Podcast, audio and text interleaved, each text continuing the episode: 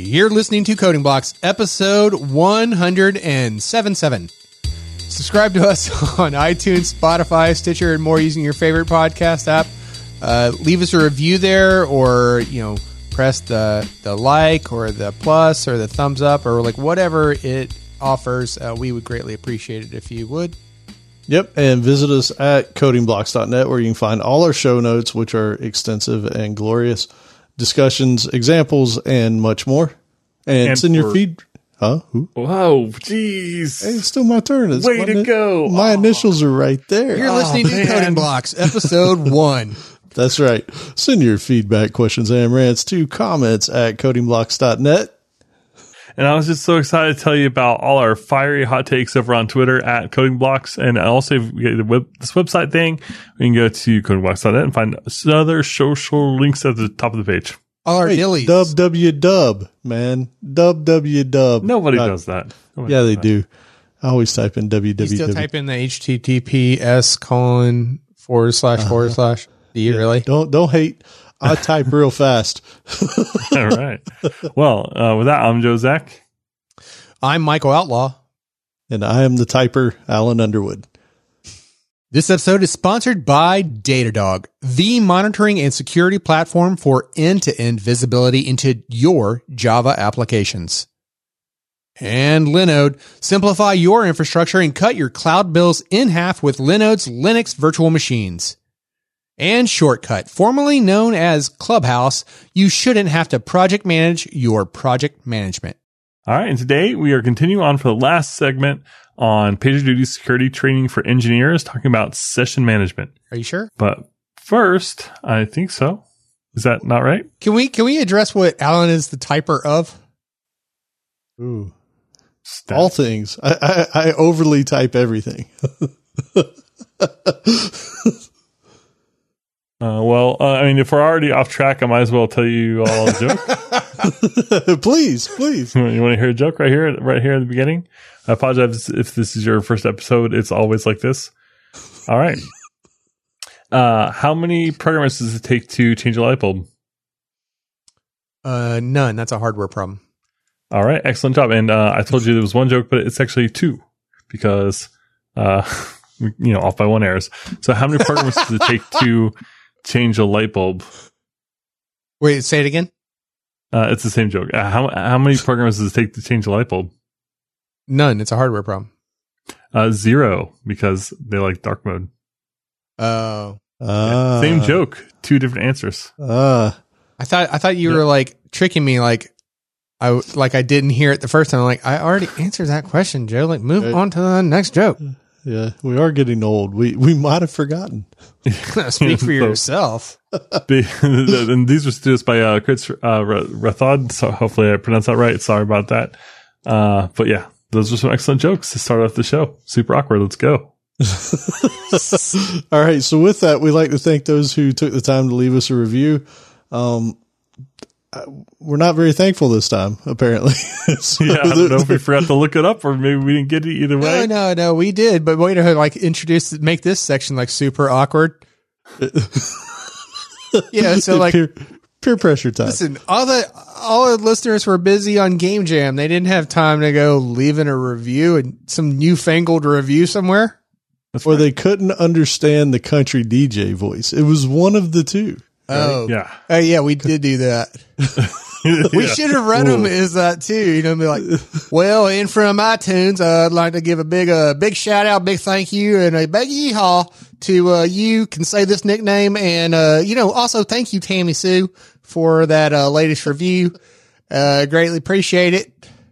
That, that's actually pretty good. Don't Alan. forget to stop by Curtis's Chicken Pit. Uh, still a sponsor. Excellent, excellent. And hey, um, you know, we'll, we'll do better next year. Sorry, this year let's just let's just call it and just try to get through it. And then Just next started year, the year. next year, is that that can't be true? We're two episodes deep. Hey, Well, you know, I guess so. Next guess year, so. We- we're He's good. like, guess- yeah, You know, Fast honestly, uh, d- so j- j- j- Jam Uberry is over now. The event has concluded. We're still going through voting, so I'm not going to talk about the games yet. But I, I, you know, that's that's all I cared about this year. So next year, I'm already planning what I'm going to do. but we'll talk about that later, and we'll talk about some of the some of the games uh, after the, the submission period is uh, or the the voting period is ended rather.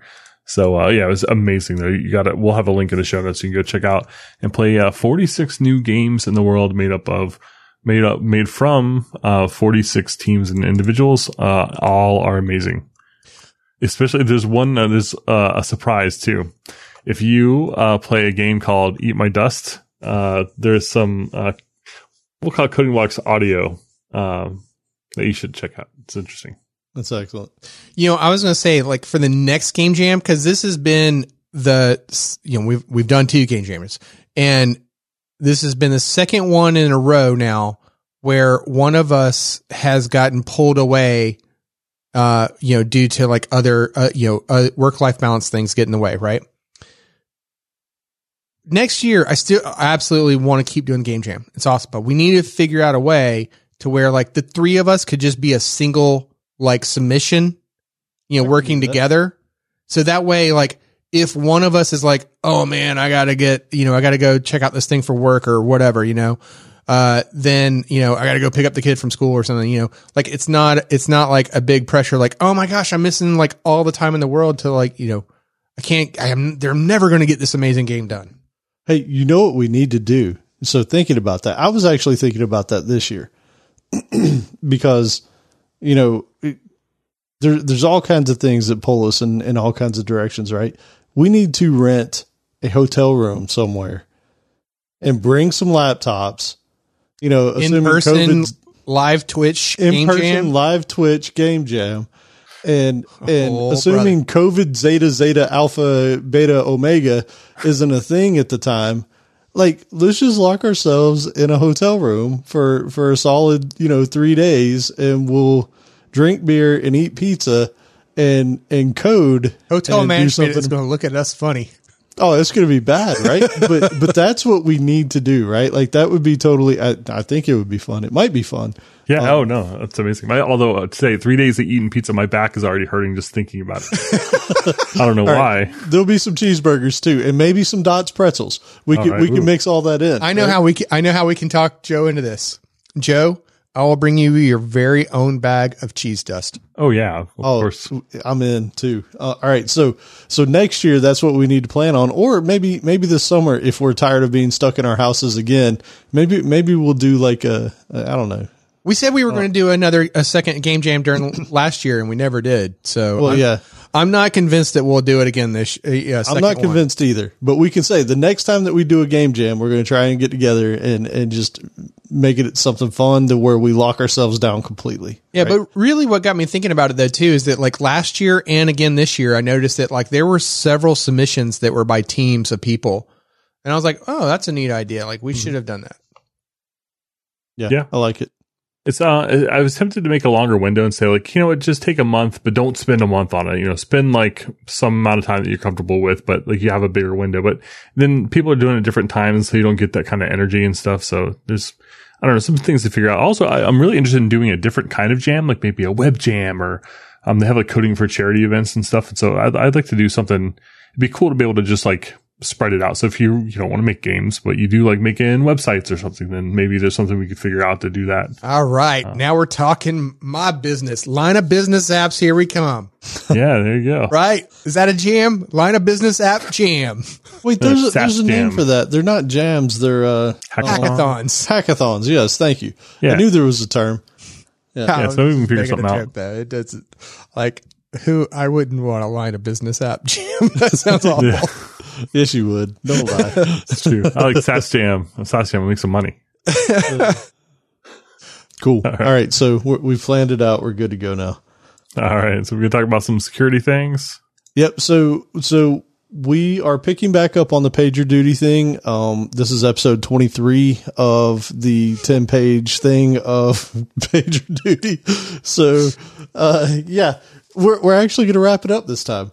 So where we're going to jump back in now is session management. Um, and this one's interesting because if if you are either new to web programming or if you've never really thought about it, session on the web is kind of it's kind of like a bolted on thing because the web on its own is stateless, right? Like HTTP pages don't have any state. Like they don't know that you're a user or anything. And That's a nice way of saying it's a pain in the butt. Right, I mean, and and they ended up bolting things on over time, right? Because HTML is hypertext markup language. It was for display purposes, right? And after they did that, they were like, "Oh man, well we could we could make this thing to where people could use apps online and that kind of stuff." And so they had to come up with ways to make that workable. And really, all we're talking about when we're talking about state or session management is being able to identify a user over multiple requests, right? Like you load page one, then you go to page two. Am I the same person that was on page one? That's that's all we're talking about. Um, and so the way that they got around this, and this goes back many many years, right? Is they have these things called cookies, which are more or less just text files that are stored on your computer but it stores pieces of information that when you make another request back to the server, it passes information from that cookie along. And then that server looks at it and says, Oh, okay, this is the same person that was on the previous page. Right. And that's generally how it's done. And it all happens behind the scenes. And most people don't ever think about it, look at it, concern themselves with it. So, um, I'll let one of you guys pick up from there. Not it. Uh, you know, I was just thinking, um, you ever think about how hard it is to even determine what a, a session is? You know, so if, if you got data come in, you've got to kind of decide if I see a, a, new request from a user, how do I know this is another session or not? Like, well, you know, is there a time window? And it, you know, if so, like, is there a database somewhere that's kind of, you know, keeping track of this stuff? And it's really tough. And it's nice that web frameworks kind of handle this. So I haven't had to think about how to do that in a long time. But if you are ever getting down to like streaming events or anything, like this becomes a kind of a thing where you have to kind of decide on like windowing basically and what exactly constitutes a session. So it's a really tough and interesting problem, I think, especially once, you know, we talk about trying to keep performance good and keep things, keep things in memory and trying to decide how to do that. And, um, I'm glad I don't have to do that very often. Well, it's interesting that you said that with the rolling windows because anybody that's not familiar with that term, they probably don't even really know what that means. But it, to put it in perspective, let's say that you log into a site and you're supposed to be alive for 30 minutes, right? Well, if you go hit another page on that site after you're logged in, then it kind of resets it, right? And that's what he's talking about with the rolling window. So, you know, I stayed on page one for five minutes. So technically I have 25 more minutes before I get logged out. But if I click on another link and I go to another page, then that kind of resets the window and I'm, I'm alive again for 30 minutes. And what's really interesting is behind the scenes, and all three of us have dealt with this over time, is depending on how your session state is handled on the back end, it can be really complicated complicated to do this kind of stuff, right? Like if you have a server web farm, like it, I, I, know we used to deal with this back in the past. You have you have a web farm, and if you have, I don't know, let's say five servers that are serving things, um, a lot of times what you do is you'll cheat and you'll have these things called sticky sessions, right? Meaning that if uh, if you log in somewhere, then you're always going to be on that first web server, right? Let's say that that's what you logged into. Every request that you hit is going to hit that first web server. But if for some reason that first web server goes down, you're going to get switched over to web server two and you just lost your session if it wasn't implemented in a way to to push that stuff across you can actually go in and set it up to where the state is shared amongst all the servers, but then that's another thing you have to manage. So there's actually a whole lot that goes into keeping a session alive and running. Well, I can give you a couple examples to illustrate both of those, like real world examples that you've definitely seen. Regarding the rolling window, think of any kind of financial application that you've ever logged into, right?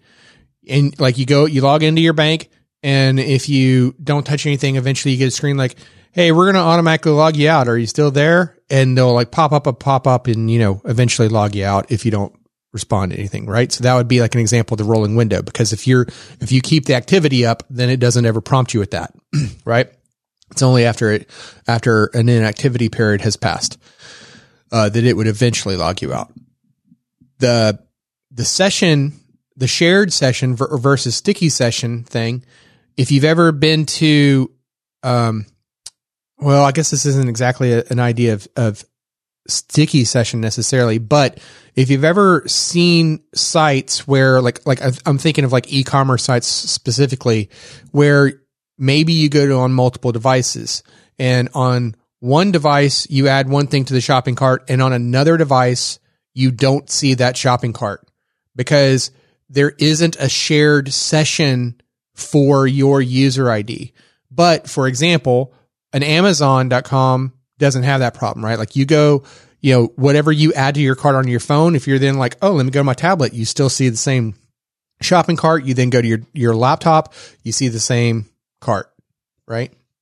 Th- that may not be a shared session though. That might just be persist- persistent information based off your user ID, right? Like, th- Yeah, or- I was just trying to like use it as an example Right. of like, you know, where you might, but yeah, technically you're right. Yeah, but it, it, I- mean, really, in the end, it's just it's way more complicated than what you think. And like Joe said, it's really nice that a lot of these frameworks and and languages out there now kind of just do it all for you. Like you don't have to think about it that much. You know, a really common way to do that for web is to basically um, store a session token. So the person comes in, if they don't already have one, you create one, and then it's some random string, and you can kind of set a timeout. And so if they don't come back and do something else within that timeout, that session will expire. And then later, if they come back with an expired session, then you let it go. And it's nice because you have control over that. And some of the streaming for examples we're talking about, like a lot of times that's that'll happen like after the fact, so you don't have the ability to kind of inject this token that's kind of something that uh, that makes this problem a lot easier uh, on the web. But that's kind of like the the most common uh, technique for it. We have to be really careful not to store any sensitive information though in that cookie. Uh, that's something. My first job on the web, uh, th- we used to have like user permissions, so like an admin could log in and do this stuff, or customer service, whatever. So all the developers, uh, we could just go in and edit the cookies to make ourselves an admin or make ourselves customer service or whatever, just because you know it was an easy way to test. And, uh, you know, I was like, being a new programmer, everyone was like, oh, okay. Well, that's pretty cool. Not really thinking about the security or anything. And luckily, uh, no one, no one was thinking about security back then. So this is a long time ago. But, uh, yeah, that was, that was pretty cool. So I always kind of think about that and, uh, how important it is to not allow that. Okay, so am I being silly and naive though? Because like you're saying, like you know, modern web frameworks, like you don't have to worry about this thing, and I'm like, wait, no, no, no, no, no. This is like a problem that has to be solved before you even get to the to the web server, right? Because at like a load balancer level, right? If you have go back to Alan's example of five web servers, right? The way the sticky session works is it's at the load balancer level that it knows, oh, this IP auto always goes to, I'm always going to route him to web server three, right? and so, uh, if you were going to do any kind of session shared, you know, or, or like session management that would be, uh, that would be among all of them, it would either be, you know, maybe not in front of the, you know, maybe not a load balancer kind of issue, but it would have to be something else to where like all of those uh, web servers are like reading and writing. So like maybe a key value store, right? A shared key value yeah, store share network. that that is on a different that might be its own cluster that all of those are using, right?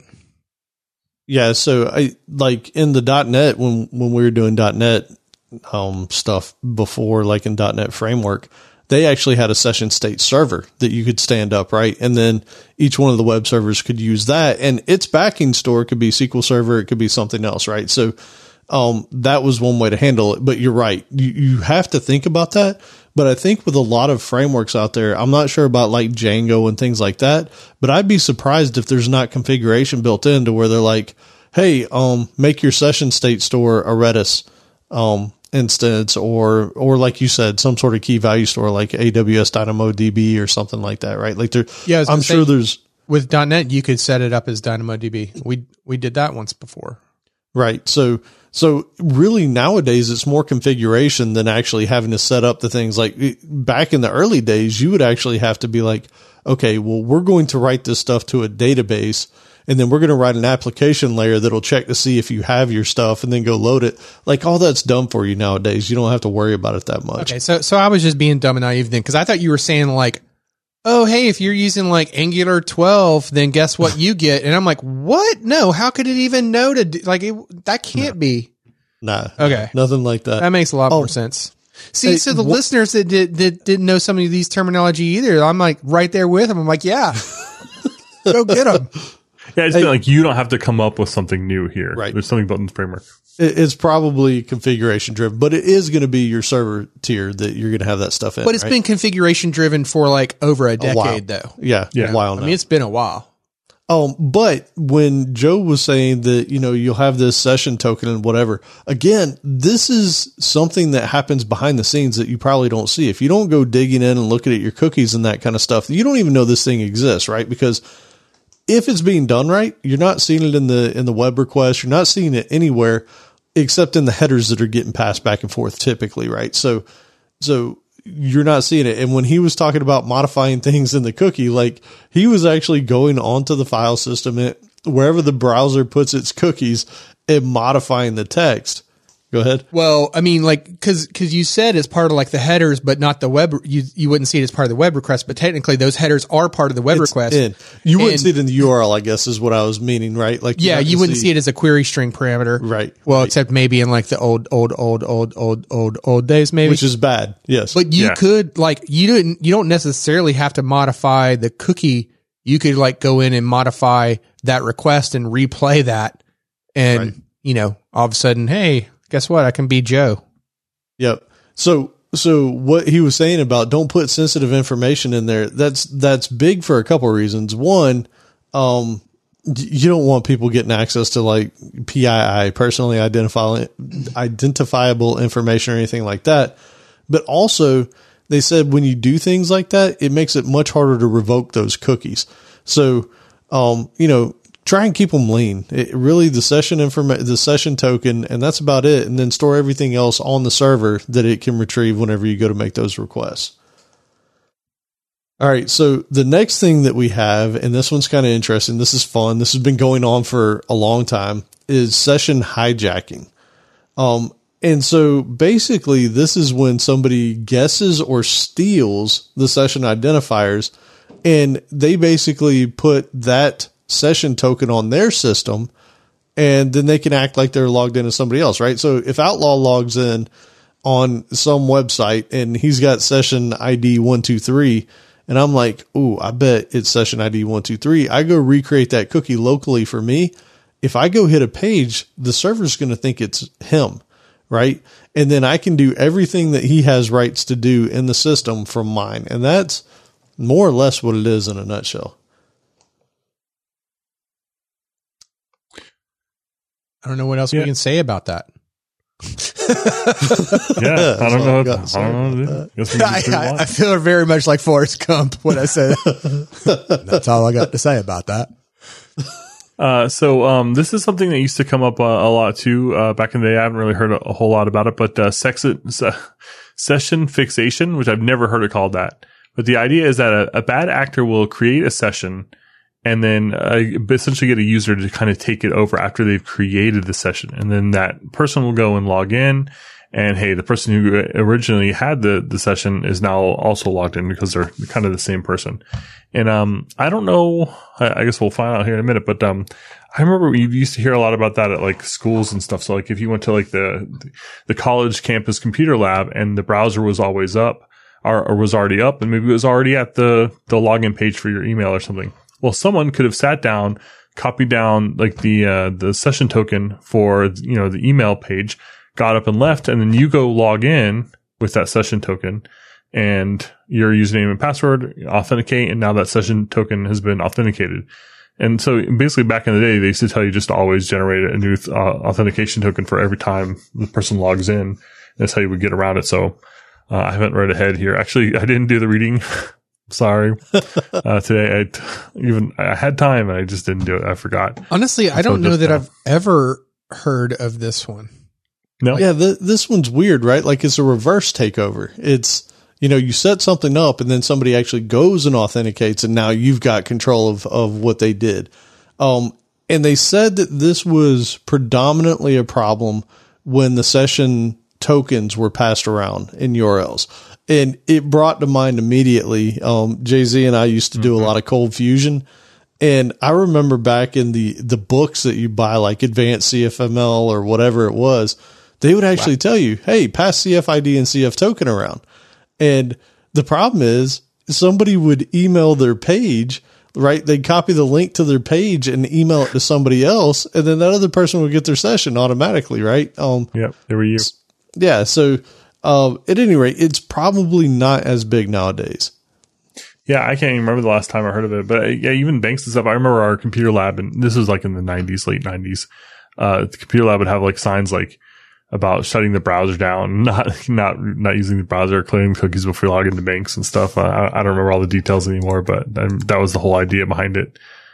Uh, and yeah, just the idea that the cookies are client side, so uh, you can't implicitly trust it. You, know, you see a lot of apps too that will kind of when you log in, they'll say like, "Hey, do you must remember your stuff? Is this a private computer or a public computer?" And they'll kind of do that sort of thing. Or like if you're uh, ever at like a hotel, you know, uh, if those still exist, uh, Business center. yeah, business center, and you um you go log in. It's good practice to kind of do the whole incognito window. Uh, just I, Why I don't right? care. I, I if we're talking Just specifically about a business center, I don't Yeah. care. There's no reason. There's no way you will convince me to log in on computer. one of those public computers if it's at a business center or a bank or like or not a bank i'm in a library uh like remember like the days of like you know when internet cafes were a thing and i'm like Yeah, Mhm. i would never use somebody else's computer to log into anything i don't care like how you know uh tame like you know it doesn't have to be anything sensitive like bank account information like i i'm not logging in Right. I don't want you watching my Netflix. the the That's 25 key loggers they've got It's installed not- on there. It's not Yeah. you them watching your Netflix. It's them Yeah. getting into your account and then seeing like, oh, now uh, here's here's more information about like how he paid for it or his billing address or whatever. I Right. I don't. there's n- I can't for the life of me see why that's a thing. Yeah, not with cell phones anymore, but you know, Right. long time ago, way back machine. Used to be pretty common. Uh, yeah. So how do you secure and verify sessions? So one thing you can do is basically add extra inf- pieces of information to the session that you can verify when the uh, request is actually made. Um, you ever heard of HMACs? I have. Yeah, it's a way of like, uh, yeah. Anyway, uh, doing this sort of thing. And there's also nonces. Uh, we'll probably, uh, I should have done the reading. It's probably going to talk about all this stuff. It's basically No, basically it ways of- doesn't. It doesn't talk go about- that deep. No. No. Yeah. No, but but that is what you're talking about, right? Like the nonce. Like uh, you should probably at least describe it so that people have an idea because they were very light on this. Nonce literally stands for it like spell spell in you once number used once. Mhm. Yep. Yeah, it's and pretty and cool. And that's really when the when the sessions created that nonce is added to the thing. So if somebody comes back, then they can verify that you know this is where it came from.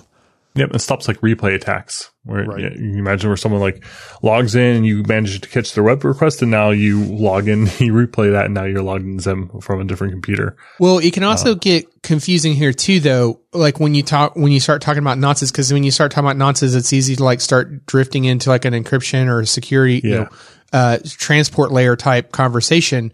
Because in the underlying uh, TLS connection, part of that exchange can and will likely include a nonce exchange back and forth between client and server. Yep.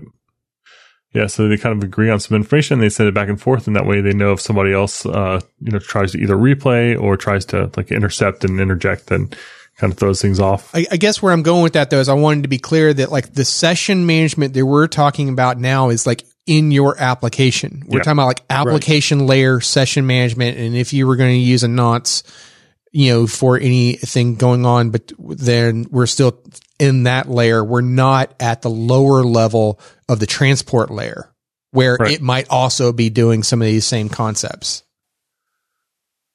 Yep. And uh, so the the main gist of this is to use these tools to make sure that your session hasn't expired and ensure that your uh, expirations uh, are set properly for sessions. Because you imagine you create a session that never expires. Uh, that's a bit of a problem. So you, you don't want the client to control that stuff and you want to have protection in there uh, against that sort of thing. And, and all this stuff catches kind of easy stuff. Like I, you know, I mentioned the replay attacks. Uh, another one story from back in the day. Uh, there was a, uh, Firefox extension called Firesheep. You remember this when this came out? I do not remember that one. Uh, it would basically monitor Wi-Fi traffic. Just uh, you can go to a Starbucks or something, uh, pop up Firesheep and see what people were doing around you. And this was back before HTTPS was really common. And so well, lots of people logged into sites with just HTTP. They would send their username and password, and you could see that all that stuff just being played across the network. You just sit there and watch it. And this uh, this extension Firesheep just made it really easy. I'm sure there are much better ones. That was the first one where I like saw it and I was like, oh no, we can never do this again because the person just like had this video of them showing, you know, people doing stuff all around them in the coffee shop. And it was like, oh no. And you're not talking about Wireshark. No, no, this is just a Fire Firefox extension. Like literally in a browser, you like click a little button. It's like, okay, here's all the interesting traffic going on near you that's not generated by you. That's crazy. Yeah, and it could, you could use it to even figure out like passwords and stuff for while like Wi-Fi. This is, yeah, I mean this is a trip down memory lane, but uh, there used to be less secure ways of authenticating to uh, Wi-Fi that are much easier to uh, to kind of watch a few messages go by and get in there. Uh, Yep. Computers were way more fun. I'm sorry if you if you're just getting this stuff now, things were way cooler like 20 years ago because you could just do all sorts of stuff you weren't supposed to do. We didn't care. Like you wanted to play the game and you wanted to make Yeah. the bad guy easier to kill, just recompile it, like change a couple settings. Game Genie, yep, change a few hex keys. Oh, Game Genie. Wow. That's that's a trip down memory lane. Yeah, and developers back then they didn't really have good ways of like the tools and builds stuff. So someone reminded me of this. Um, there were a bunch of like hacks, not, not hacks. There were a bunch of uh, things you could do on like old Nintendo games. Like if you held the button down on this controller when you started it, then it would put you in like debug mode. You could do this stuff and you could test because they didn't have you know good ways of like doing debug builds and tests and just all those sorts of little things. So, like even cheat codes in games, a lot of those were because the developers wanted to uh, be able to test the game and they didn't want to have to you know, be play the game perfectly to get to the last boss. So they like turn on invulnerability with some cheat code or something, and then later it would leak. And yeah, so and you could more fun. you could edit those binaries because signing uh signed executables wasn't a thing or signed Yeah, no, libraries no wasn't a nonsense. thing. Yeah, that's right. no signed. Yeah, no, definitely no signed executables. So.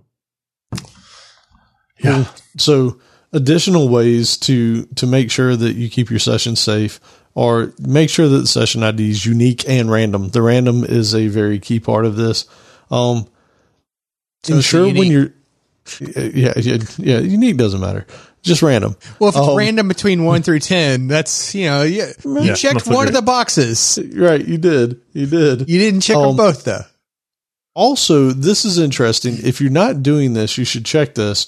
When you're sending client cookies from the from the browser up to the server or whatever, there's two flags that you need to make sure that you have set. One is secure flag and the other is HTTP only. Um the these will help prevent and I forget exactly what they were. Um I think the secure says that I can't remember how it's transferred. At any rate, It has to be a this- this- secure connection. It can only go. was it a secure connection? Yeah, it can only be. It can only be uh, sent. It can only ever be sent over a secure connection. So you can have secure and non-secure cookies. Okay. And right. if you made your connection to the website back in the day when we used to use HTTP, if you made the connection to the site first is HTTP, then those secure cookies wouldn't go over until you flipped, which was Okay. usually because you like authenticated to the site. yeah, and uh, HTTP only is uh, can be used only by like HTML. Basically, the the it's an instruction to tell the browser not to allow uh, like JavaScript to That's access the value. Yeah. Okay, cool. Um, the other thing that's really important that a lot of people that this is probably where a lot of folks mess up is you need to make sure that you have the domain set on the cookie properly. If you don't, then just about any domain could hit it depending on how it's set up. Um, and if you really want to make sure that you've got it locked down, let's say that you have a domain that has many subdomains, you need to make sure that you lock it down to the particular subdomains you want. So it's really important that you set those things properly as well. And and I'd say a lot of people don't even realize this when they're when they're messing with their cookies. Um so oh, this next one was interesting. Um somebody highlighted it. they can take it. The domain. No, that was an accident. Uh, but basically, yeah, go, go ahead. ahead. you got it. I was reading about Firesheep. You can go ahead. All right. So the session fixation thing, when we were talking about that earlier, where somebody would basically create a session, then then you'd log in, and all of a sudden that person who initially set that thing up would have access to it. It's similar to what Jay Z said earlier, in that just make sure anytime that you're doing an authentication or whatever, you create a new session um, token. That way, somebody can't hijack it based off just creating the the token ID previously. Right, oh. because if you were to, because otherwise, because the alternative is if every time Alan logged in, then he would get the same token, the same session ID, then that allows the session fixation hack to occur, right? But if you, But that also means that also means that you didn't adhere to it being random and unique all the True. time. True. So if you every time they log in, they get a new random and unique session identifier, then they then you prevent the session fixation that I'd never heard of until PagerDuty. awesome. I really hadn't. That, that's interesting. I mean, it's not something that you hear about much anymore at all. But um, so another thing is, and we already mentioned this, don't put the information in the cookie. Like anything that you're trying to do, first name, last name, all that. Get, don't put it in the cookie. Keep it on the server side, and and that way it's available whenever you hit it. Um, and Nowadays, there's the- so many cookies that get flown around with like every request. You know, you go you go to any web page and there's like 18 Facebook uh, cookies for you know all of its different properties and uh, Google ones for all of their different properties, and then that way they can track you across the world and you know everywhere you go, they can know like oh, I see that you're looking at uh, guitars or comics or whatever. You know, and then it pops up everywhere you go from that point on. Yeah. I saw that you were reading Spider Man earlier. How about all of these showings for the Spider Man movie? It's insane, man. Um, another thing they say is make sure that you have the expiration on the session also set on the server, right? You, you'll probably want it in your client as well, but make sure it's on the server so that, you know, if somebody does come back tomorrow and they should have been logged out, but, but if you didn't have anything set up for that, then they're just going to pick back up where they left off. Asterisk. Because this is going to depend greatly on the type of application. True. You might True. very well want them to pick back up where they left off. Take like a Google Drive, for example, or anything Google, a Facebook. You know, you you want them to pick back up. Banking and financial, no. Right. You don't want your credit card, you know, company. You don't want that, you know, that session to be alive, you know, for for much longer after you've been inactive.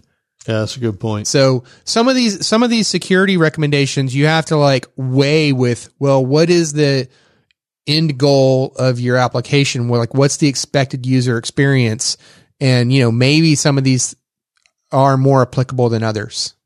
Yep. Totally. Yeah, we're so spoiled now. now. Pretty much every framework now has a logout method, and it'll interact with whatever. Like Django has one, uh, ASP.NET has one. If you go off the rails and decide to implement your own kind of like login, password, kind of reset session, all that stuff, then that's when the stuff really becomes applicable. So you know, wh- wherever you can, uh, definitely frameworks are so so nice these days. Yeah. Yeah, I definitely like some logging frameworks. This is a good time for us to mention our new sponsor, uh, Apache Log4j. Oh God. Uh, and then last but not least, never ever ever trust user input, right? So if you even if you do have things coming up from a cookie, check them and make sure that the values are what they are. Like like Jay-Z was saying earlier, you know, back in the in the golden days, he, would just swap his user type from user to admin, right? And then all of a sudden he had something. Well, on the server side, you can go and look and say, hey, uh, Jay Z's not supposed to be an admin, so he doesn't get these rights. So you know, make sure that you're you're validating the inputs that you're getting if it can be touched by a user. This episode is sponsored by Datadog, the monitoring and security platform for end-to-end visibility into your Java applications. Datadog provides out of the box customizable dashboards, actionable alerts, distributed tracing, and always on low overhead Java code profiler for your production environment all in one place. Can you believe it? All in one place. With support for over 450 technologies and automatic instrumentation for popular frameworks, you can start monitoring your Java applications alongside the rest of your stack in minutes. 450 is a lot. I didn't mean to go Lil Jon there, but what? I was yeah yeah yeah. We're very excited about uh, the dog tonight. And yeah, it's uh, with all those integrations, it makes it really easy to set up. You can Google for instructions. Everything's documented really well. You can see what you're going to get. And uh, as we mentioned, the blog is really fantastic for seeing what kinds of things you can do with it and just kind of for inspiration. But really, you don't have to go off the rails. There's so many great integrations that in dashboards that you get just out of the box. If you have, for example, Java, where you can go uh, click a few buttons, drop in the agent, and start getting that benefit and that value immediately. It's it's awesome. Joe's not kidding when he talks about their documentation being incredible. Like they have, I don't, maybe they're like a technical writer company and we didn't know all this time that, that that's, that's their core, uh, bread and butter there because like their blog is amazing. Of course, we're talking about Java. They have a whole article on Java monitoring and everything that you can do with Datadog, deep insights into your JVM performance, uh, how you can like code level monitoring for any environment they have perfect documentation out there for it. Find what you need. You easily go to Datadog HQ. You'll find everything you ever wanted to know about Datadog, all the documentation. It's like how you can monitor anything that you ever wanted to monitor. I trust you, like 450 plus integrations. I guarantee you, if you're using a tool that they aren't already monitoring, it's probably on their road. I wouldn't be surprised if it was on their roadmap. I mean, if yeah, they, they, they're just so good at it. So start your free Datadog trial today to stop. Bleh. Start your free trial. Start your free data. I, I said, I said, I said, listen up, listen up, kid. Start your free Datadog trial today to start monitoring in real time. Listeners of this podcast will receive a free t-shirt once you install the agent and create one dashboard.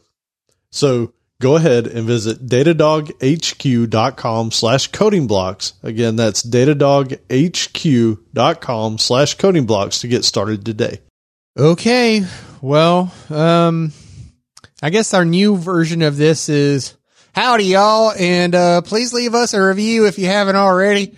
Uh, we would greatly appreciate it. You can find some helpful links there from, uh, your good buddy Alan at, uh, www.codingblocks.net slash review. And You have uh, a good Texas country sound there. this is my Texas country. Is that what this I one is? so. I think so. I, I don't even know anymore. Uh, so, so yeah, and don't forget about that new darn Spotify. They got, uh, they got them a new fangled, uh, podcast rating system too. I can't even.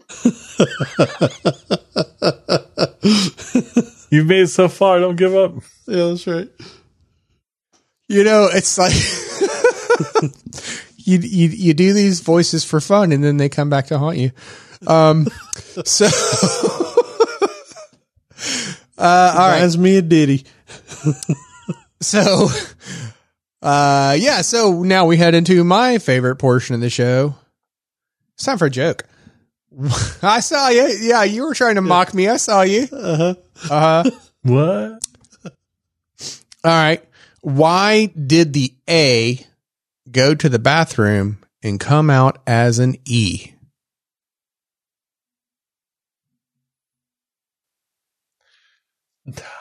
I don't know. I don't know. Because he had a vowel movement. Oh, jeez. Yep, that's right. The dad jokes will not get any better than that. All right. That's so, good. Uh, now we head into my favorite portion of the show. Survey says. All right. So uh, a few episodes back, we asked, have you ever had to partition your data? And your choices were ever, more like always, or on occasion, it's just another tool in my toolbox, or once. I don't want to talk about it. Or Nope. Does that mean my data set is small? Or nope, not my job. All right. So according to Tetco's uh, trademark rules of engagement, uh, it is what is this episode seventy seven? So, Alan, you are up first. I honestly don't know where people are going to go with this one. Um, I I think the overwhelming is going to be nope, not my job. And let's go with thirty three percent. Okay. Okay. No way. No. I'm going to go with on occasion with 33%. Okay. so this is this is interesting. Alan says, "Nope, not my job." Thirty three percent. Mathemachicken said, "Mathemachicken says, on occasion, thirty three percent." You're both wrong. It's- Wow. Nope. Does that mean my data set is small? Is the top answer. Okay. All right. But With here's- what percentage? Uh, that was 32%. Oh, so we overshot it anyways. This was pretty well distributed then. Here's where I thought it was interesting. Joe had the number two answer. Alan had the number three answer. Okay. All right. Yeah. All right. So I kind of won. I mean, you know, I, I thought you might find the, the, the, uh, silver lining there. Yeah. Yeah. Yeah. Let's just, I just want to focus on the important part. Right. That makes sense. Uh, yeah. I, basically, I kind know. of won. Happy thoughts, happy path. I get it. Um, except now let's talk about game jam some more, right? I mean, especially happy paths because I know while, uh, Joe was working on his, he completely forgot about the happy path. He was so focused on the negative path. So, That's right. So, uh, how about this? For today's survey, for this episode, we asked, how awesome was game j- j- j- j- January? And your choices were, or are, I learned so much. Or, I forgot how much time I need to play other people's games. Or, I thought my game was good, but oh my, some of these are profesh. Or I now know I that I want to be a game developer. Or I now know that I do not want to be a game developer. And, and people could actually still go up and play these games, right? Will they be able to by the time this is out or no? Oh no, you can still go play last year's games. Yep. Oh, right. Yeah. Yeah, they're well, I they're mean, always can you, available. Once they're Can up you on vote on them still? Like no, when this is released? You can't Okay. vote on like last year's. No, this year's. This year's when this is released. No, uh-huh. that would have been a good idea, but the voting will have cl- actually it closes the day this episode drops, All right. so, So, you might be able to hurry up. so after you hear this, go play the games. Yep. Or more importantly, just vote on the games. vote on the games. if, if you still can vote, definitely play them no matter what. Vote if you can. yes. There we go. This episode is sponsored by Linode. Simplify your infrastructure and cut your cloud bills in half with Linode's Linux virtual machines. Develop, deploy, and scale your modern applications faster and easier. Whether you're developing a personal project or managing larger workloads, you deserve simple, affordable, and accessible cloud computing solutions. Yeah, you can get started on Linode today with $100 in free credit for listeners of this podcast. You can find all the details at linode.com slash coding blocks. That's L-I-N-O-D-E dot com slash coding blocks. Linode has data centers around the world with the same simple and consistent pricing regardless of the location. You know, Linode has been running since 2003 with a mission to make cloud computing simple, affordable, and accessible to every developer around the world.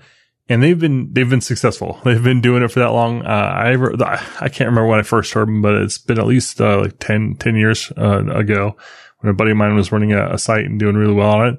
And it's still just as quick to set it up as it was back then. You just a couple clicks, you can get uh, virtual machines stood up, and just a couple clicks, you can also get Kubernetes set up, which I've done now a few times, and and that's uh, a huge accomplishment that they're able to just provide you what you want as a developer. Yeah, and if that's not easy enough for you, you can go to their marketplace and say, "Oh, I, you know, you know what? I want my own VPN. I don't want to have to pay for anybody else's VPN. I want my own VPN. I can easily set that up on Linode. It's in the marketplace, OpenVPN. But you know what I really am interested in these days? I want Grafana dashboards for my Factorio game. So, uh, oh, but guess what? I can also set up Grafana easily from the marketplace. One click, install, done with Linode. So choose the data center nearest you. You also receive 24 by 7 by 365 human support with no tiers or handoffs, regardless of your plan size. And you can choose shared and dedicated compute instances, or you can use your $100 in credit on S3 compatible object storage, managed Kubernetes, and more. Hey, if it runs on Linux, it runs on Linode. Visit linode.com slash coding blocks. Again, that's L I N O D E dot com slash coding blocks and click on the create free account button and get started today. All right. So here we are back. We're in the final stretch and this part, Just 25 more pages to go. that's right. No. Now we're going to talk about permissions. So This is pretty interesting. Uh, th- these are these are some good things that come in here. So, like when we're talking about permissions, they're talking about making sure that you're limiting permissions on on the kinds of things that you have out there. So, like one of the things that they said is try to avoid using sudo in any shell scripts if you can. Um, and if I put a void in there twice, that's that's confusing. But yeah, so is it sudo or sudo? I would say sudo. Yeah, sudo.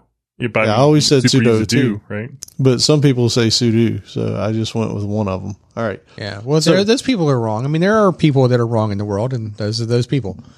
Oh, speaking of, Wait.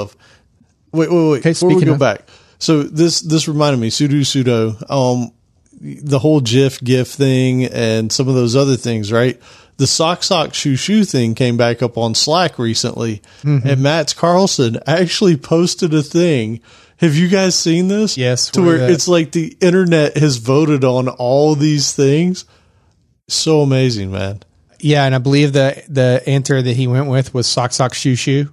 Yes, and it was overwhelmingly sock sock shoe shoe. Well, it wasn't even close. It was like eighty to twenty or something. Like it was know. cra- I don't know. I mean- walk masses. I, I, I question those uh, the people that voted there. Um, yeah, I, don't know I need to think of find that. link. I got to find yeah, that. they must link. have asked like Roblox or something. Roblox Yeah. community. Bunch of I think data. they asked like the same person like to answer it a hundred times. a hundred Yeah. times, and Oh man, you know the show uh, Family Feud? Yeah, Yeah, and they get like a hundred people and they ask them, you know, like, "Hey, what are you doing?" Dad leaves the house, and they'll like, get answers and people to guess. I'm like, who are those hundred people they ask? Because Right. I, I was at the dentist the other day watching it, and like the things that those hundred people were saying, I was like, "No, no, I know, I know, I, what?" I don't know the answer, but I know if I was a producer of that show, how I would do it. yeah, Do you want to how hear? did you do it? Yeah, Well, you have a, a captured audience. yeah, So, so I would ask people survey questions that I would use in a future episode. yeah, yeah. That's a good way to do it. I, I would like to do it for that episode. So when you see the freaky stuff that people say you allegedly, call them out. you can look around you and know like what those people really do when the lights are Yeah. off or you know whatever it is. Yeah, I guess. Okay. Yeah. Cause on, on, I was thinking Price is Right where they would like come up, but you know, to be a contestant. But yeah, you're right. In uh, Family Feud, they wouldn't. It's mommy. I know you guys. oh my God. Now I got to put a link to that one. yeah, we we need a link. Uh, uh, mommy, Steve. Somebody's Oh. gonna. Somebody's wanting to. I'm. I'm telling you, if you. Okay, listen, dear listener. I know we're on a tangent. All right, and you're like, this isn't even the first one of this episode, and you're not wrong, and it won't be the last. but if you haven't taken some time to just watch some of the best moments of Family Feud over the decades, like you can go to YouTube and you can easily find like you know Family Feud funniest moments or whatever. Oh man, there are some gems out there. And what's best, I don't know if you've ever seen any of the ones where like it's not the stuff that was put to air. Cause like they'll Oh. show, they'll show, like there's definitely the best of clips where it's like, you know, what you saw aired on TV. But there's also other ones where it's like the full scene, like, you know, that, that where they cut it down. Because there's one, and it might be the mommy one specifically, where like Steve Harvey was the host at the time and he absolutely just loses his stuff. He's like, I mean, it goes on for a while. He's like, you got to be kidding me. And the audience is just losing it, right? Because it's hilarious. I, I will definitely find the mommy one to, to put in the show notes. But yeah, there, there's some, just do yourself a favor. Go, go find them. And, and you're welcome for this one. The, this Yeah. one, this one, if it doesn't make you laugh, you have no um, humor in your soul. Gra- grab a bag of Dots pretzels and There you just go. sit in front of YouTube and you'll probably choke laughing on the Dots pretzels. And, you know, maybe you shouldn't do that in case because we want you to keep listening. So don't choke on, uh, on that. But yeah, it's amazing stuff. So what I was going to say though about, uh, going back to the, to the show note. Okay. So tangent over. um, uh, this, this kind of falls in line with the, uh, uh, least, uh, the principle of least, uh, permission Yes. right? Where like you try to do all of your you're you try to do all the execution of whatever has to happen, like scripts or you know other executables or whatever. You try to have those run under the least permissive permissions that that is allowed to get the job done, and then that way, worst case, should uh you know an attacker be able to uh, gain access to the system and you know through that process possibly then you know they are severely limited. So this is why you don't want to use uh sudo to to do it because then you're like elevating it up to like maximum you know privilege uh, on the system.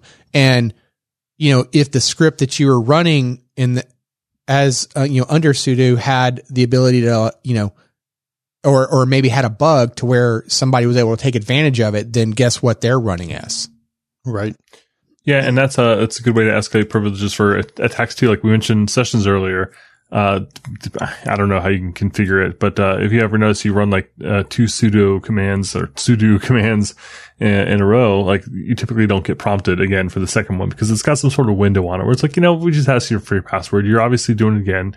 Uh, let's just go ahead. And so you can imagine uh, if somebody can inject something into your script uh, or you know, get you to run some kind of code arbitrarily, then it's easy to kind of take that and then maintain that, and they can just keep that permission, which is bad. So even after the command that you ran it for uh, is finished, and so yeah, bad news. Uh, and really, you have to kind of ask yourself what you need to be root for when you're doing these kind of scripts. So, like, I tend to think of like when I think of scripts, writing scripts just for like little stuff around my computer, automating things. And so that's, you know, one thing, but it, it's a whole other thing to have scripts running in like some sort of automation or build servers that are, that are sudoing, which is like a whole other kind of level of scary. Yep.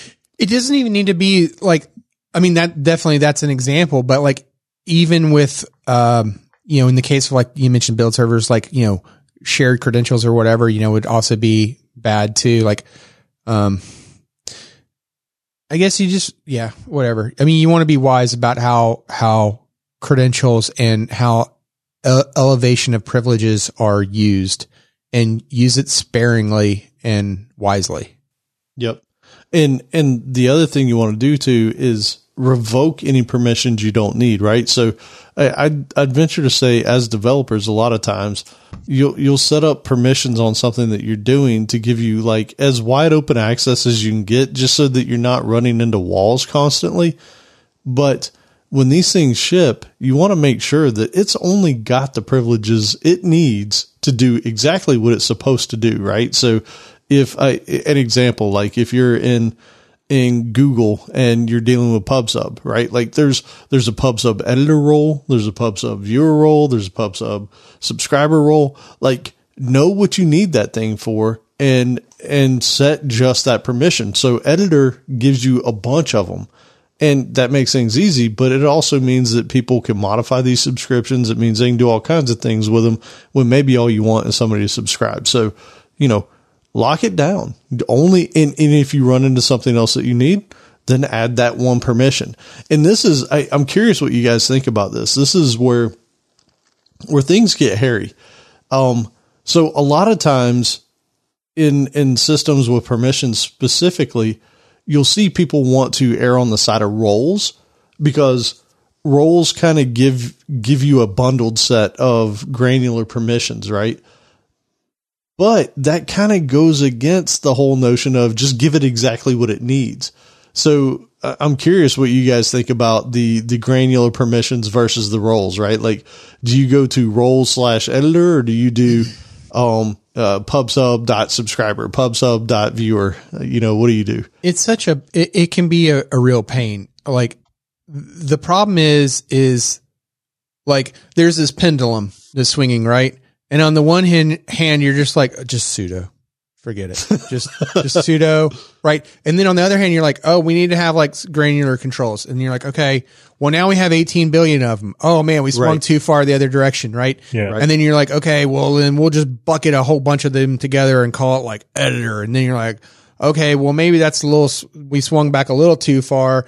But the but the problem is like you know you were sp- mentioning specifically like gke uh you know um or no not specific to GCP. gke but gcp yeah thank you um but like azure and AWS, like any of the cloud environments, uh, you know, uh, just there, there's so many of these controls Thousands.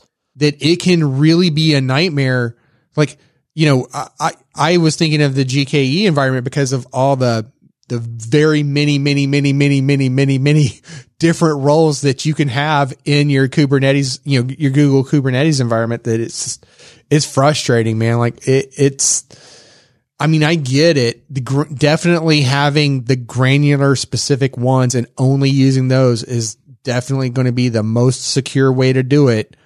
And if you're doing something super secure, like financial related, or maybe because of like government restrictions or health restrictions, you know, oh, but otherwise, man, it's just like, I just want to like get my stupid game jam game working.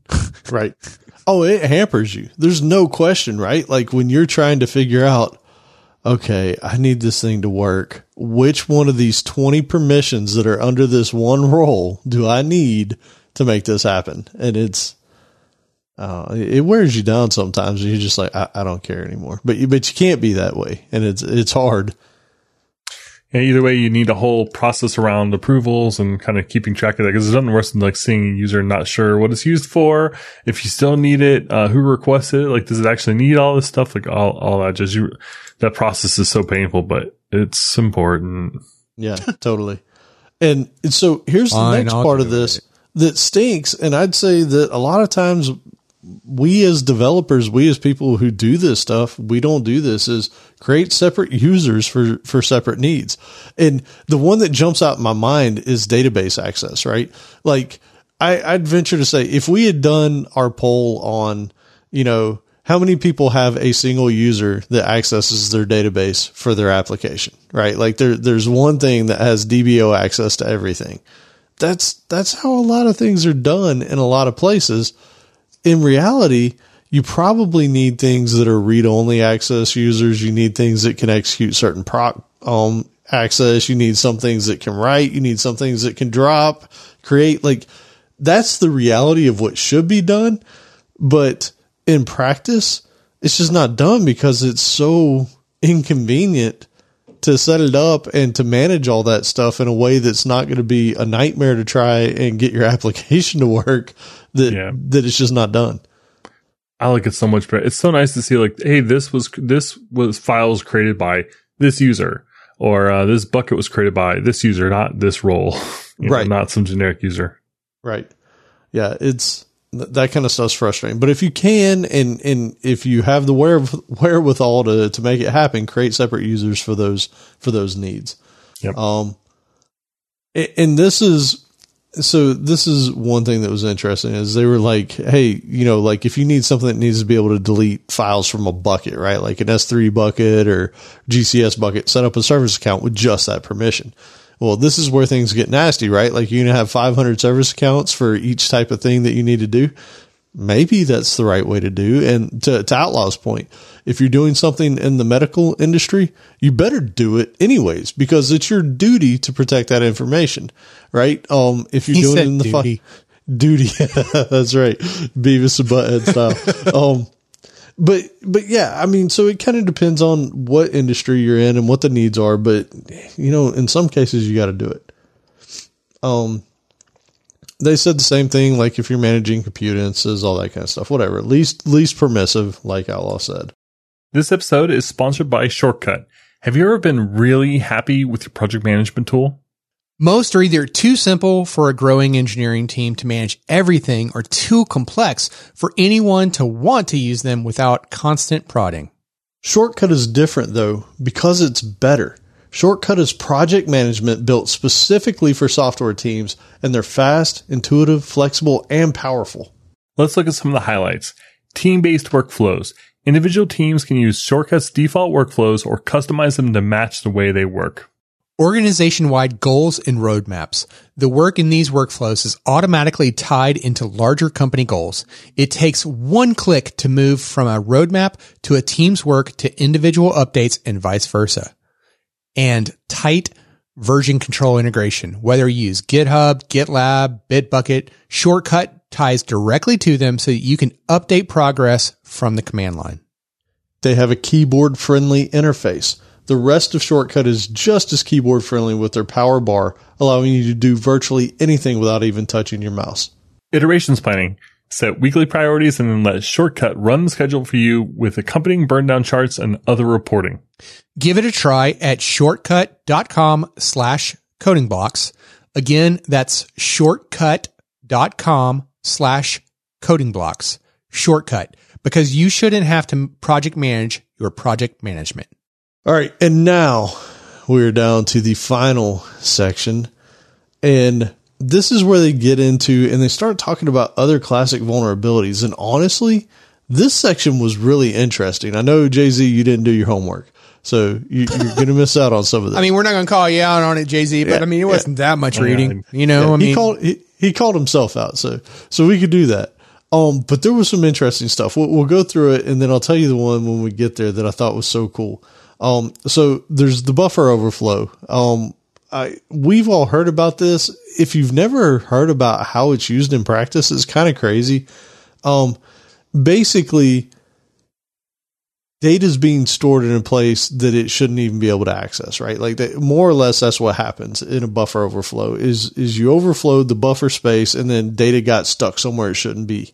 Um, and these are usually used to execute malicious code because what happens is the malicious code puts that malicious code in a spot in memory that's going to get executed. It's almost like a callback after after the failure, and then it just runs that code. And that is how a lot of this stuff happens, which is really crazy to think about. yeah, it, anytime you can like crash an application, uh, if it's your application, you need to be worried because Isn't that's that insane? where it, this could probably happen. Yeah, that that's that's the crazy part. It's usually on an application failure when these things are executable.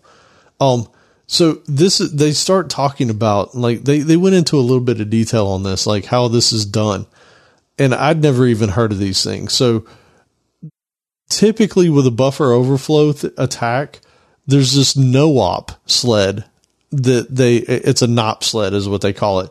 Um, but they basically fill up the stack or the buffer with a bunch of no ops, which are basically non operations, right? It's it's more or less null um, blocks that they put in here, and then after that they put their mal- malicious code at the end of it, and when the thing crashes, it more or less executes that last piece of code. So you had this huge empty set of buffer with the bad code at the end, and then it picks up, runs that thing at the end.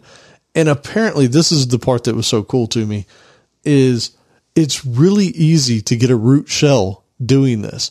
Like they link to an article. I have a link down in the resources, but it's it's nuts. Like they show exactly how you can do this to get a root shell on on a Linux box by doing this exact thing. I'll be right back. Yeah, you ever seen a you ever seen a, a demo of Metasploit?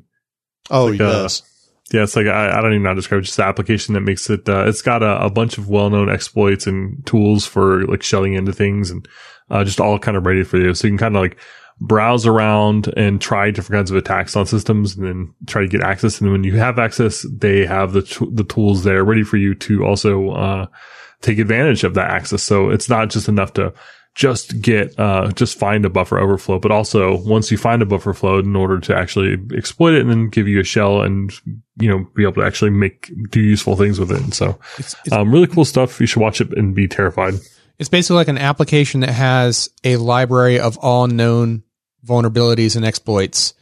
And you're like, hey, go over here and let's let's run it through. And it'll be like, okay, uh, I found that it's vulnerable to these three. Which here's like the here's five options for each of these three that you can use. Yeah. yeah. Please don't be a jerk. We're telling you about Metasploit. Um, no. so so actually, it, disclaimer here: we're not responsible for anything you do with this. Like in all seriousness, um, if you if you go get that tool, No, it's exactly what Outlaw said. Not only is it just have a bunch of libraries of these exploits, it makes it so easy to do the exploits because it's almost like an automated push button fashion of doing it. Um, but know that if you do this and you get caught doing this on some server that's not yours, you could potentially go to jail or face major um, prison time, fines, whatever, right? So, so in all seriousness, Metasploit is scary if you ever see it in operation. It's not hard to use, but but don't go out there playing with it on other people's stuff It- because it, it could be really bad. It's basically it's basically like this. We talked earlier in this series about the fact that um, there are databases of rainbow tables and whatnot that exist, right? And and that was like a collection of like here's known hashes and what the password what that equals in terms of the password, and you know th- so like there's these databases of these things, and we've also talked about like you know pwn to own where there's databases of like uh the hash passwords and the users that go along with them, right?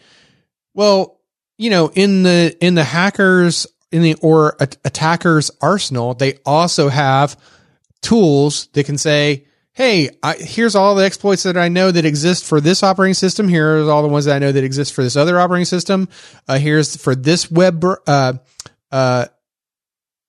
Oh gosh, what I think? Web server. Here's one for this web server, and you know if they can get any kind of information about you, then they can like kind of uh, you know, start to to tailor that tool to that specific thing. So, like one of the things that we talked about, and I think maybe in the last episode or not, but we had talked about like this like kind of phishing exercise that you could go through because like one a part of that.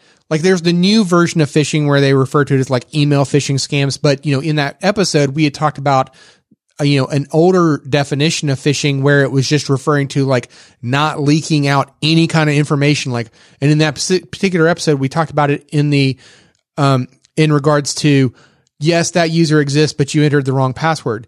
But there's also other forms of information leakage that could be like, what version of, uh, you know, Apache or Nginx is the is this web server running what operating system is the web server running there's like all those simple things you know several things that are out there like that that all of those are like little bitty clues that are like oh i know all joking aside that that specific uh, thing is vulnerable to this version of apache Log4j bug i wonder can i take advantage of it and so yeah and the tools help you do it. yeah the, the And- tools are just there to automate it Yeah. So again, we recommend being aware of them, maybe even taking them. And if you want to play with them on your own server, do that.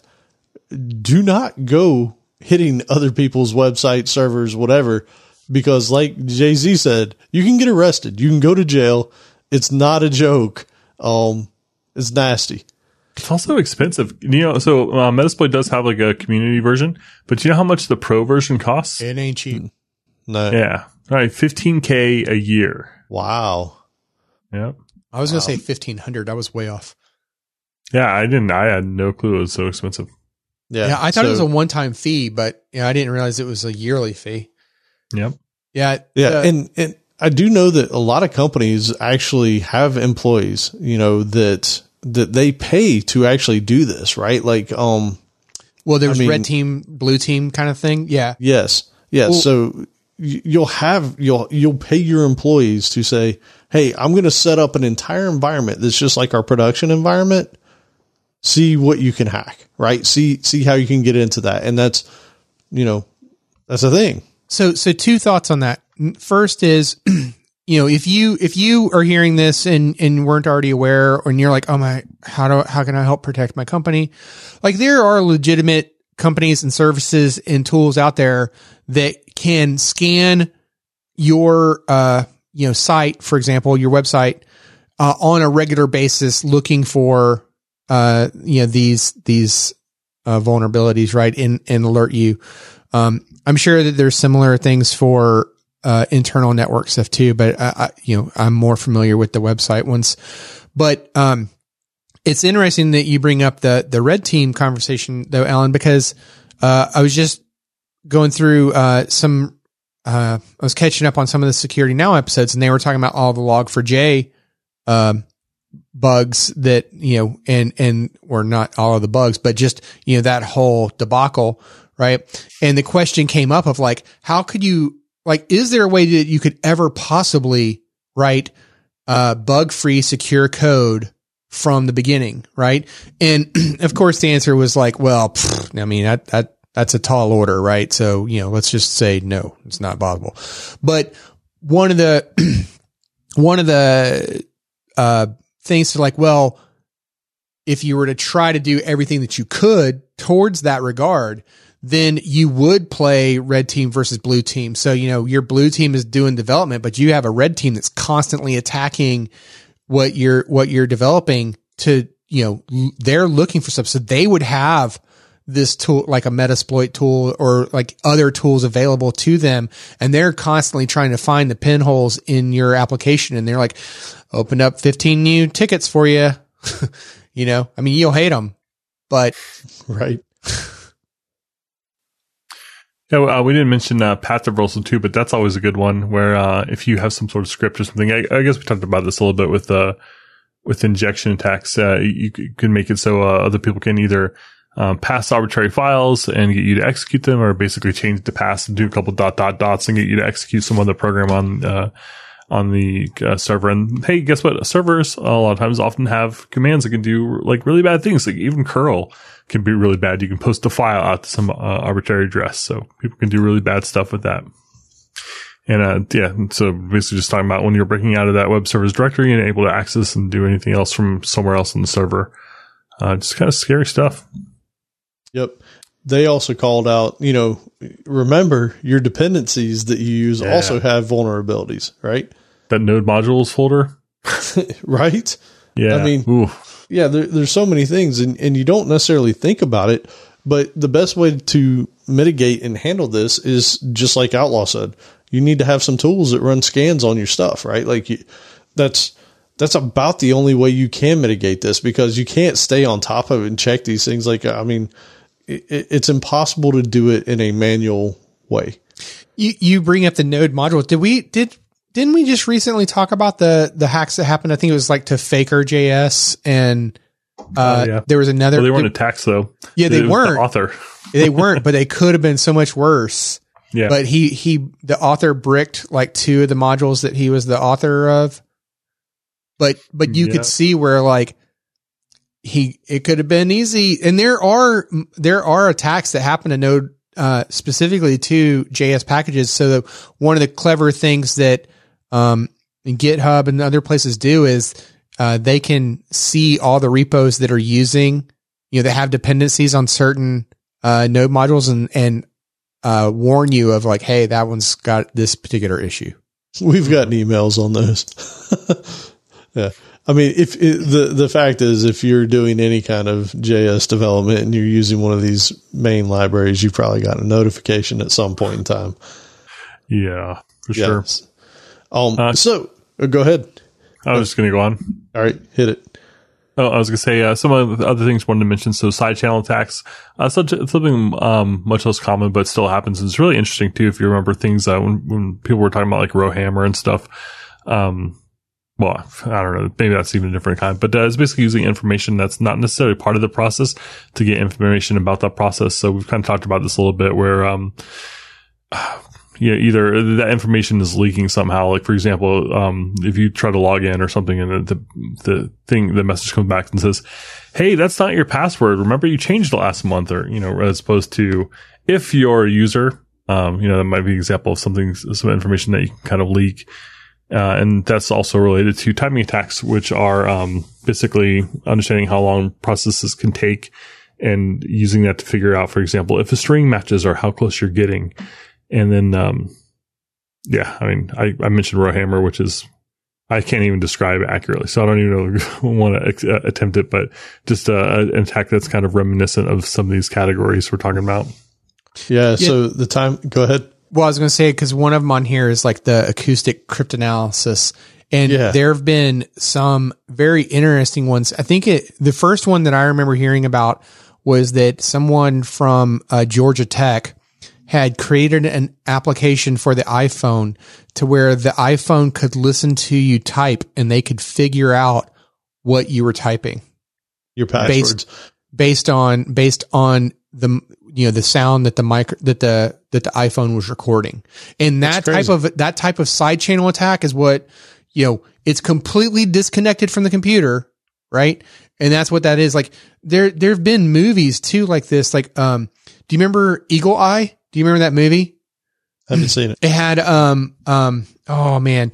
Uh, I'll I'll look up I'll look it up see who it is. I'll put a link to it in IMDb. But at any rate, like one part of the movie is where like you know the the supercomputer super AI computer it was looking at the vibrations that were coming off of a bag of chips Oh, to yeah. figure out like what was being said, right?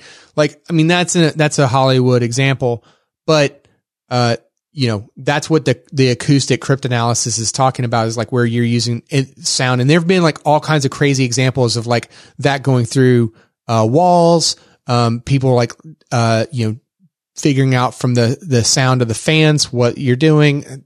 It's crazy examples. It's insane. Yeah, I've actually heard of them listening to the sound of the electricity going through the stuff, right? Like they can they can actually really Yeah. deeply identify information. Yeah, uh, PagerDuty has an example of power analysis, which is kind of similar, basically using the power draw to figure out what might be going on at a very, uh, very detailed level, which is really crazy. I will say with all this stuff, like we're definitely getting into exotic stuff.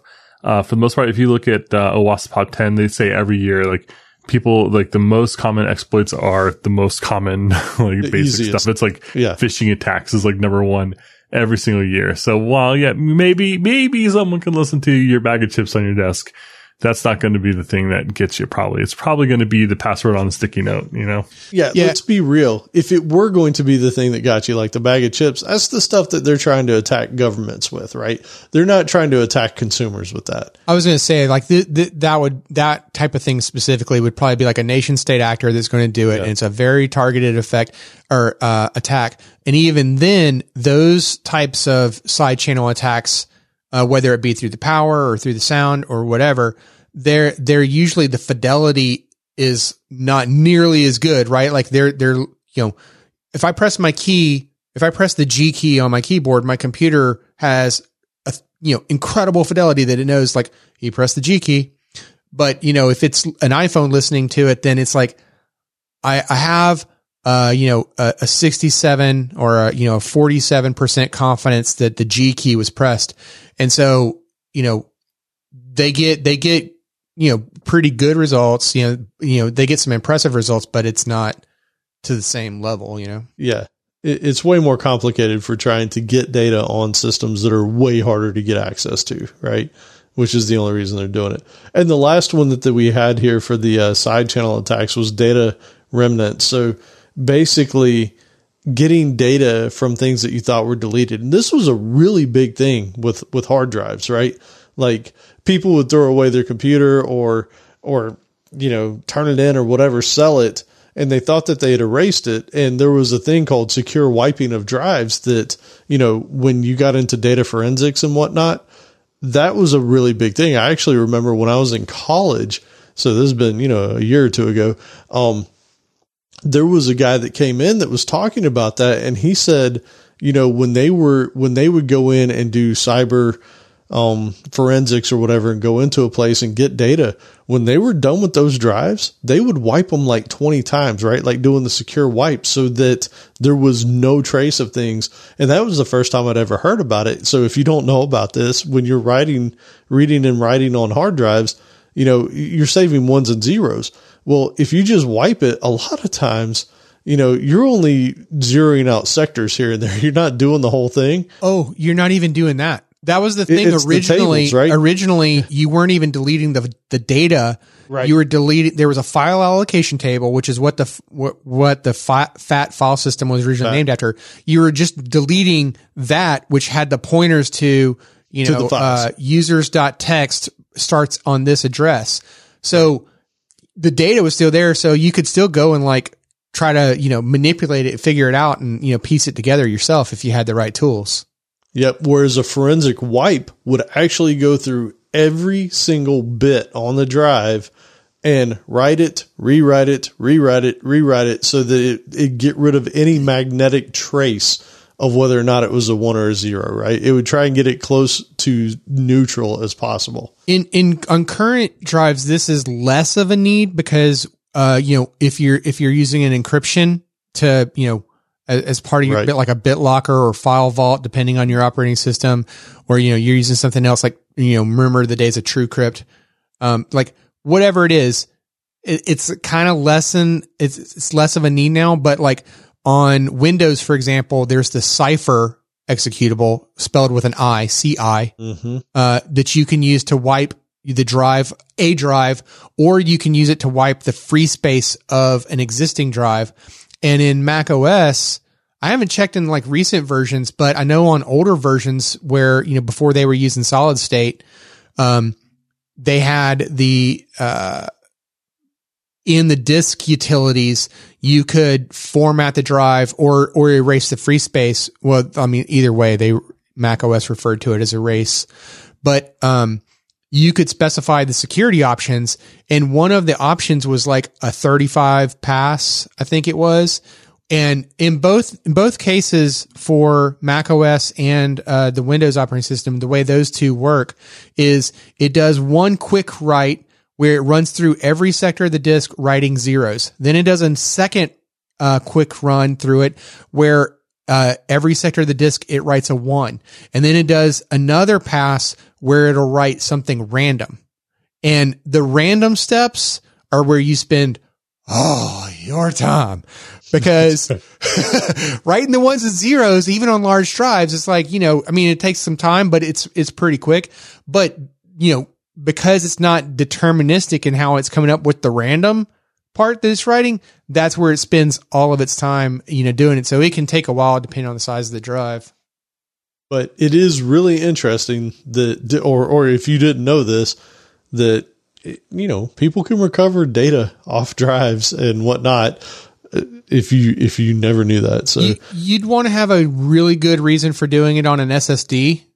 Uh, you know, it, you know, if you didn't use encryption on it already, because if if it was an SSD that you cared about and you wanted to reuse over and over and over, you know, after that, you'd really want to think through using either of these kind of utilities. And and I'm I'm positive that Linux has something similar, but I, I just don't know it off the top of my head. It's probably like a DD command or something. But um, uh, you know, y- you could because with SSDs, you know, you don't want to you don't want to wear out the chemical as you as you write to it, you know, because they have a limited uh, read write shelf life. right. So I think we have reached the end of PagerDuty. Yeah, we we have reached uh, Neil Patrick Harris. and uh, wait, did I say that right? Neil Patrick Harris. All right. Well, uh, if we zip through this next part, we can be done in less than three hours. Let's do it. Yeah, actually, this one's pretty good. So we All got right, a, we'll a have a minute. bunch of resources we like. Yeah. Uh, we'll have a bunch of resources that we like, uh, including links to the things that we mentioned, like um, Firesheep, uh, Metasploit. Um, it's a me, it's a mommy, I, which I've never seen that, so I'll be watching that later. Are you serious? Oh, yeah, I don't know what that is. You can thank us. Yes. Uh, yes, very excited. Oh man, I, uh, I almost had this. Uh, anyway, so we're on to uh, tip of the week. Oh, but I'll I'll, I'll say, oh man, I'm jeez, full in the shiny shop. I just got excited by Alan's tip because I almost used one from him too. But anyway, Outlaw, take it away. All right. So before we do this, I don't want us to, I want to make sure we blow the three hour mark. So before we do that, I want to take a quick tangent, if I may, if I might, if you don't mind. I'm just kidding. Uh, with that, we head into my favorite portion of the show. I'm sorry. It's Alan's favorite portion of the show. Joe threw me off. I blame Joe. It's the tip of the week. Yeah, baby. All right. So I was totally unprepared this evening, which is why our Slack channel is so amazing. So if you haven't been there, first off, you should go there, codingblocks.net slash Slack. If you, if you can sign up there, I believe, right? Jay Z, I think you fixed that. Yep, way got a link. when. Killer. Um, so go check it out. But there is a tips and tricks channel in our Slack community, and it's amazing. And Simon Barker, who is also awesome and is always leaving good stuff in there, he had one that I thought is useful, especially in this world that we live in, where we're still a lot of us doing remote work and Zooms and um, you know, whatever meetings you're in, Teams, Zoom, WebEx, whatever. Uh, there is a tool, a software tool that you can get, and it's from re- reincubate.com slash camo. And you can use your phone as like a pro level type webcam. So if you don't have the money to go drop on a DSLR with a nice lens and all that kind of garbage, you don't want all that sitting on your desk anyways. This is a good way to get really good video, way better than any webcam that you're going to get with the device that you already have by installing some software. And I, I went and looked at it and it does look pretty nice. So, um, Now, just a You know- pro tip here. yep, yep. If you do this, right, and you're on the meeting and you think you're being all sly and you're like, I'm going to mute it. I'm going to go to the bathroom real quick and I'm going to take my phone with me to like read some stuff while I'm in there. Just saying. Yeah, leave your phone Uh, or or have another device. Take your iPad. uh, but yeah, I mean this this looks pretty good. Like in all honesty, they've got they've got some color correction. They've got like this whole you know bokeh type effect for the background and all that. Like it, it looks like it's really good. So um you know, use what you already got. And if you've got a Samsung Galaxy S21 Ultra, you can even use that 100 megapixel camera on there, put it to use, That's right? Crazy. zoom in on the zit on your face like at Yeah. you know 30x and Why? you'll be good Why? Why? Why wouldn't you? Why did Why you wouldn't go you? there? why wouldn't you i mean you need to show it off That's right. Oh boy. Well, speaking of Simon Barker, uh, I almost had a, a tip from him. Uh, did you know that he has a podcast? I did i did So yeah, I just found out about this. I don't know. Uh, uh, so yeah, Simon, Simon's fantastic. You should follow him on Twitter. Uh, I'll look that up in a second and have it linked in the show notes. But he's got a podcast. He's in the middle of rebranding it though. That's why I didn't bring it tonight. So he's going through a little name change here. So next week, that'll be my tip. I told you naming is hard. Yeah, It is. for real. For real. Um, so yeah, check out uh, Simon Barker. And also, uh, this tip of the week, uh, I had struggled. Uh, so I went to, uh, the, you know, we've got that link where you can submit tips. If you go to cb.show slash tips, uh, you can submit tips, which is great for me. Uh, and so I'm stealing one here, uh, from well, 2020 from Mike G, who we talk about all the time. Uh, it's What? I never heard of that name. How do you spell that? right Yeah, uh, Mike RG, uh, phenomenal Lego photographer. Also, yes uh, so he sent this tip. Uh, there's a great site for learning VS Code, like all the ins and outs, shortcuts, in depth, a bunch of courses uh, on KeyCombiner.com, and uh, they've got a bunch of courses there. Some are free. I think it's might be one in one in each section. I just did a couple of them and um, they'll just walk you through, get you really familiar with the shortcuts, teach you how to like navigate navigate around files, and it's just it's amazing how many life improvement tips there are in there in Visual Studio Code that you may have never heard of. They also have ones for uh, IntelliJ. I haven't checked those out yet, and also things like Gmail and just other kind of software that you're probably using, which I thought was really interesting. So you're going to be spending a good portion of your life with this stuff. Like, you might as well figure out how to use it. So I'll have a link to that. So is it just me, or are you able to get to the site, Alan? hold on let me click it I can't. I wanted to see this, and I can't. i am being redirected Yeah, maybe it's down. I, I hit it too hard. i think you did Maybe I need to like. it's not working Maybe I have Yeah, a the- the plug-in whole that it doesn't right? like. Oh, okay. So it's not just me. Phew. Okay. Nope. all right it'll be back up by the time this episode's live we can guarantee Yeah. it It I was there earlier today. either one of two things. It'll either be up by the time this episode is live, or by the time we're done talking. We're not sure which is going to come Whichever's first, Yeah. right but it's going to be one of them. There's, you know, That- we're pretty sure it'll be one of them. Dude, that reminds me of Spaceballs, where where they uh, they put in the tape and they catch up to real time. They're like, "Who, wait, sir? What happened to we then? got him." Th- That's right. What then is now. All right, We sorry, passed it. When? Just now. Yeah. What Just- is this? oh, This is now. Now. I can't believe you remember all that almost verbatim. That's insane. How do you know that movie was so great? it really is good. All right. All right, sorry. Well, all right. So for my tip of the week, I come prepared with a joke. So, how does a scientist freshen their breath? I don't know. No, nothing. I got nothing. With experiment. Mints. Oh, that's awful. I love it. Okay, so That's I like that one a lot actually. So you're welcome. Uh, no, brighten your day. So, uh, speaking of Visual Studio Code, uh, Joe's tip dovetails nicely into mine with all the amazing things that you can do with it. So, uh, you can also use Visual Studio Code as your merge tool for Git. So I'm going to give you a link to a Stack Overflow answer that easily shows you like, here's what you need to do. If you want to do it by command line, here's the, you know, four commands. You just copy paste it, boom, done. If you want to do it manually, here's what you need to edit in your Git config and, you know, done.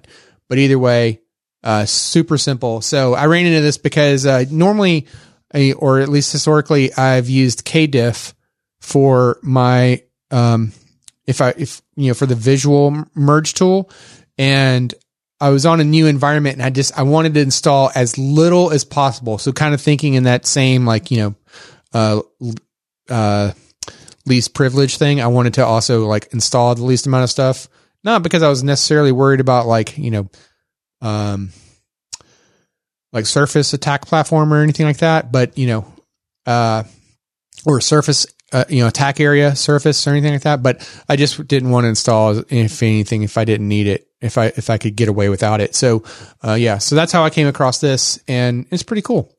It takes some getting used to, but I do like it Yeah. personally as well.